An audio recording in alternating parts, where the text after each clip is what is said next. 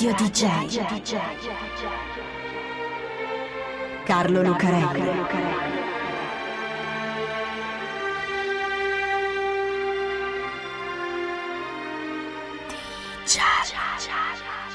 Carlo Lucarelli presenta Di Giallo, il radiodramma di Radio DJ. Salve a tutti, siete su Radio DJ, state ascoltando Di Giallo e io sono Carlo Lucarelli qui per raccontarvi assieme a Fabio B un'altra incredibile storia. Incredibile come sono sempre le storie degli eroi, che hanno oltrepassato frontiere che fino a prima sembravano infrangibili e dopo aver combattuto le loro battaglie hanno raggiunto conquiste impensabili. E tutto questo però senza combattere guerre e senza ammazzare nessuno. Perché questa è la storia del primo uomo che sia mai andato nello spazio questa è l'incredibile storia di un astronauta che si chiama Yuri Gagarin. 27 marzo 1968. La provincia di Vladimir è un territorio pianeggiante, con pochi rilievi montagnosi. Il cielo, nei dintorni di Kirzak, che è una cittadina di 20.000 abitanti, quel giorno è pulito e tranquillo. È quasi primavera in quella parte di Russia, no anzi di Unione Sovietica perché siamo molto prima della caduta del muro di Berlino, anzi siamo ancora ai tempi dell'impero sovietico, con Leonid Brezhnev come premier. Cielo pulito, poche nuvole lassù nell'azzurro, un po' di nebbia in basso, nella campagna attorno a Kirza. C'è solo un rumore che turba l'atmosfera, un sibilo, anzi un urlo, quello di un aereo, di un jet che solca il cielo con i suoi reattori. È un MiG-15, un caccia da guerra dell'aviazione sovietica, piccolo ma velocissimo, molto manovrabile, con le ali a freccia inclinate all'indietro. Ingegneri russi l'hanno sviluppato sui progetti degli aerei a reazione studiati dai tedeschi durante la Seconda Guerra Mondiale e adesso è un buon aereo che si contende la superiorità aerea militare con l'aviazione degli Stati Uniti. Teoricamente è sulla carta, perché la guerra è finita, la Seconda Guerra Mondiale. Non è scoppiata la terza, ma in compenso c'è la guerra fredda tra il blocco occidentale e quello sovietico, che si combatte anche sulla carta. Bene, quel 27 marzo un MiG-15 sta solcando i cieli limpidi nei dintorni di Kirzak ha due uomini a bordo, un pilota collaudatore molto esperto che accompagna il pilota che sta guidando, che è anche lui molto esperto, ma per disposizione diretta del Cremlino non può volare da solo. E perché? Perché non è bravo? No, perché lo è troppo, ma soprattutto perché è famoso. È il pilota più famoso dell'Unione Sovietica in quel momento anche del mondo. È un uomo di 34 anni dal sorriso aperto e gentile che si chiama Yuri, Yuri Gagarin. Gagarin è un colonnello che se si mettesse sul petto tutte le medaglie che l'Unione Sovietica gli ha dato non basterebbe la divisa. Perché Yuri Gagarin non è soltanto un pilota, è un astronauta, quando gli astronauti erano ancora degli strani tipi che cercavano di andare nello spazio. Cercavano. Ecco, lui ci è riuscito, è stato il primo uomo ad andare nello spazio. Per questo non può volare da solo, è troppo prezioso, è un'icona. Casomai stesse male, facesse un errore, c'è l'altro pilota che ci pensa lui a riportarlo a casa. 27 marzo 1969. Alle autorità militari della regione arriva un messaggio che li mette subito in allarme. È successo qualcosa, un incidente. È caduto un aereo a 21 km da Kirzak, un MiG-15, quello di Yuri Gagarin. Yuri Alexievich Gagarin nasce in un piccolo paesino vicino a Smolensk, in una pianura sterminata di foreste. Glushino è un grande kolkhoz, una di quelle fattorie collettive dove tutti lavorano per l'azienda agricola dello Stato, anche suo padre, che fa il falegname, e sua madre che fa la contadina. La sua sarebbe una tranquilla infanzia di campagna, una di quelle vite da ragazzino che si vedevano nei vecchi film russi, le foreste, gli animali, i campi. Ma il 1942 la Germania nazista ha invaso l'Unione Sovietica e scappano tutti davanti ai tedeschi, anche lui che ha otto anni. Peccato, perché il piccolo Yuri andava bene a scuola, era bravissimo soprattutto nelle materie scientifiche e invece deve aspettare tre anni che finisca la guerra e ricominciare da capo. Però è così bravo nelle materie scientifiche che non lo lasciano a fare il contadino a Cluscino, ma lo mandano a Mosca ad iscriversi ad una scuola tecnica. A scuola Yuri scopre un campo che lo interessa molto, gli aerei.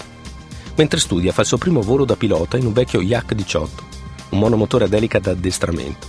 Si diploma all'Accademia Aeronautica e poi si arruola nell'aviazione sovietica. Lì si accorgono di lui perché è proprio bravo, non solo, dal punto di vista fisico ha una grande capacità di sopportazione. Gli aerei di allora volano velocemente in alto, ma non hanno le strutture e le protezioni di oggi, naturalmente. Ha anche una grande capacità di reazione, per cui lo addestrano apposta e lo mettono a collaudare i nuovi apparecchi, che è un incarico molto interessante, ma anche molto pericoloso. Intanto l'Unione Sovietica ha lanciato il suo programma spaziale. È quella la nuova frontiera della tecnologia. L'uomo ha esplorato tutta la Terra, può arrivare dovunque, è arrivato dovunque, ma in su no, Quella è una direzione ancora tutta da esplorare. Su c'è lo spazio, che diventa terra di conquista. Il premio per una gara che è internazionale e politica. Perché da una parte ci sono gli americani e dall'altra i russi, e chi arriva prima ottiene un enorme successo dal punto di vista politico e anche militare. Perché programma spaziale significa tecnologie ed esperienza che possono diventare razzi, missili, aerei, satelliti, scudi spaziali, che allora non ci sono ancora, ma che poi verranno. Per il programma spaziale ci vogliono astronauti, i russi fanno una selezione tra i candidati. C'è questo Gagarin, così bravo, così resistente. Come si fa a non sceglierlo? Di giallo, incredibili storie vere, nascoste nella metà oscura del mondo. 12 aprile 1961, ore 9.07 del mattino, ora di Mosca. Dalla base spaziale di Baikonur parte una navicella di quasi 5 tonnellate diretta verso lo spazio. Vostok 1 si chiama la missione. Dentro c'è lui, Yuri Gagarin, il primo uomo a compiere quel viaggio. Prima i russi avevano provato a mandare in orbita dei cani, cagnolini che erano morti durante il viaggio, come la mitica cagnolina Leica, primo animale ad entrare in orbita, oppure esplosi in volo, o che alla fine erano riusciti ad atterrare in column. Yuri è il primo essere umano, e anche se è un'impresa esaltante, deve essere anche una cosa che fa un po' paura, perché di incidenti ne erano già successi, come nel 1960, quando un razzo sperimentale esplode sulla rampa e uccide 200 persone tra cui i migliori tecnici del programma spaziale russo e anche il suo direttore. Ore 9 e 07 si accendono i motori del Vostok 1 e Yuri dice le prime parole famose. Ma siccome è un tipo abbastanza concreto, abbastanza semplice, sono semplici anche le sue parole. Pojekali, si va, oppure si parte, a seconda della traduzione. La navicella entra in orbita, arriva ad un massimo di 344 km dalla Terra e ci gira attorno per 108 minuti. Verso la fine del giro la navicella accende i retrorazzi ed entra nella parte dell'orbita che la riporta verso la Terra. Alle 10.55 la navicella scende sulla Terra trattenuta da un paracadute e atterra in un campo vicino alla cittadina di Takhtarova. Yuri esce dalla navicella incolume e in buona salute e da quel momento diventa un mito. Detta così sembra semplice. Un giretto di 108 minuti senza fare niente, perché la navicella viene guidata dalla base. Ma non è così. E a dimostrarlo sono le frasi che Yuri dice alla radio che lo collega alla base spaziale. Vedo la Terra. È blu. È bellissima. Non era mai accaduto prima che qualcuno vedesse la Terra, tutta intera, rotonda, con i mari e le terre emerse. Non c'era mai stato nessuno lassù, lassù in cima, prima di Yuri. Sì, certo, aerei che volano molto in alto, ma quello era ancora il cielo, mentre Yuri è nello spazio e quello non è più terra. Lui se ne sta lì dentro, affacciato al suo blò rotondo, guarda la terra e dice che è bellissima. Dall'altra parte del mondo, la notizia che il primo uomo è salito nello spazio e che questo uomo è un russo non viene presa bene. Adesso pensare che un uomo guarda la Terra dall'alto e la trova bellissima è un'immagine poetica. Ma allora no. Allora è una cosa che a molti fa paura. Lo racconta lo scrittore Stephen King nel suo Dance Macabre, a metà tra autobiografia e manuale di scrittura. Qualche anno prima, nel 1957, King era un bambino ed era al cinema a vedere un film di fantascienza, La Terra contro i dischi volanti quando la proiezione all'improvviso si interrompe e il direttore del cinema annuncia spaventato che i russi hanno messo in orbita un satellite spaziale, uno Sputnik, battendo gli Stati Uniti nella prima tappa della corsa allo spazio. E Stephen King ricorda per quel momento il suo primo vero incontro con il terrore.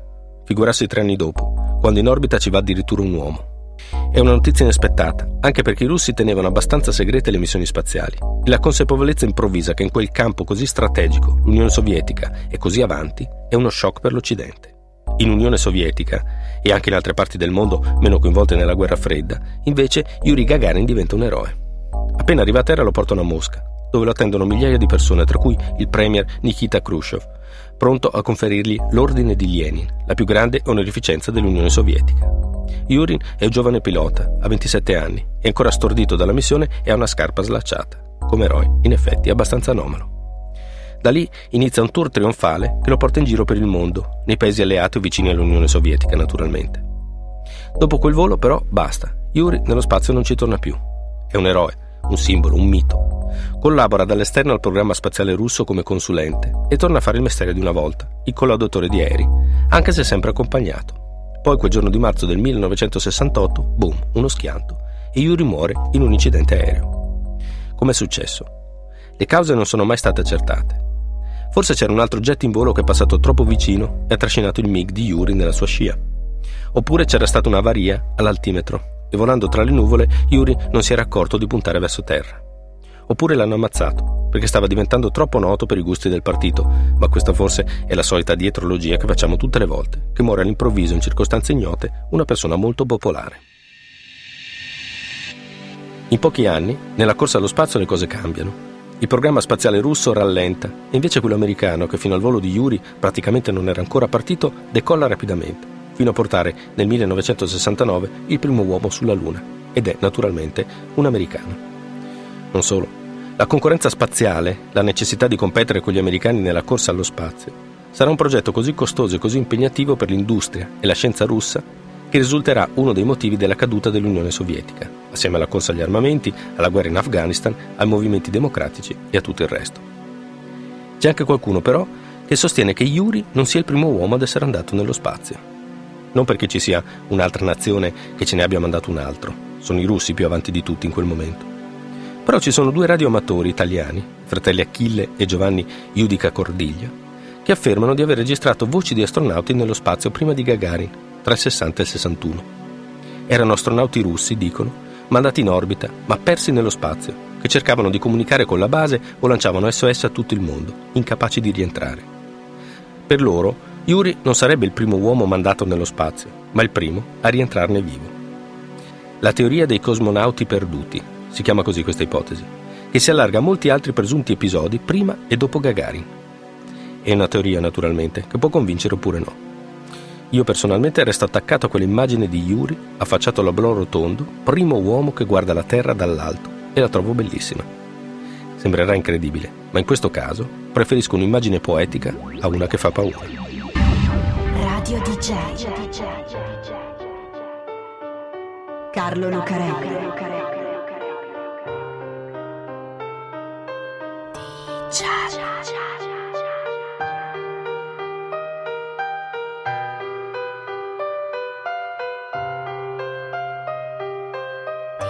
cha